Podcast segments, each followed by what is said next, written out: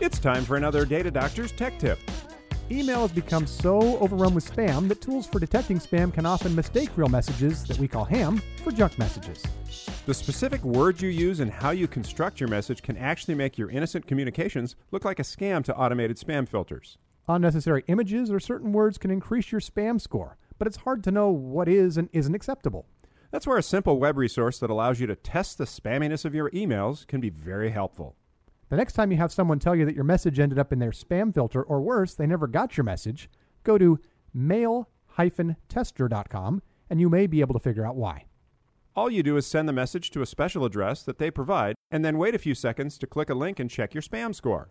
You'll get a detailed report on your message, including whether your mail system has been blacklisted, which will cause lots of mail to get blocked altogether.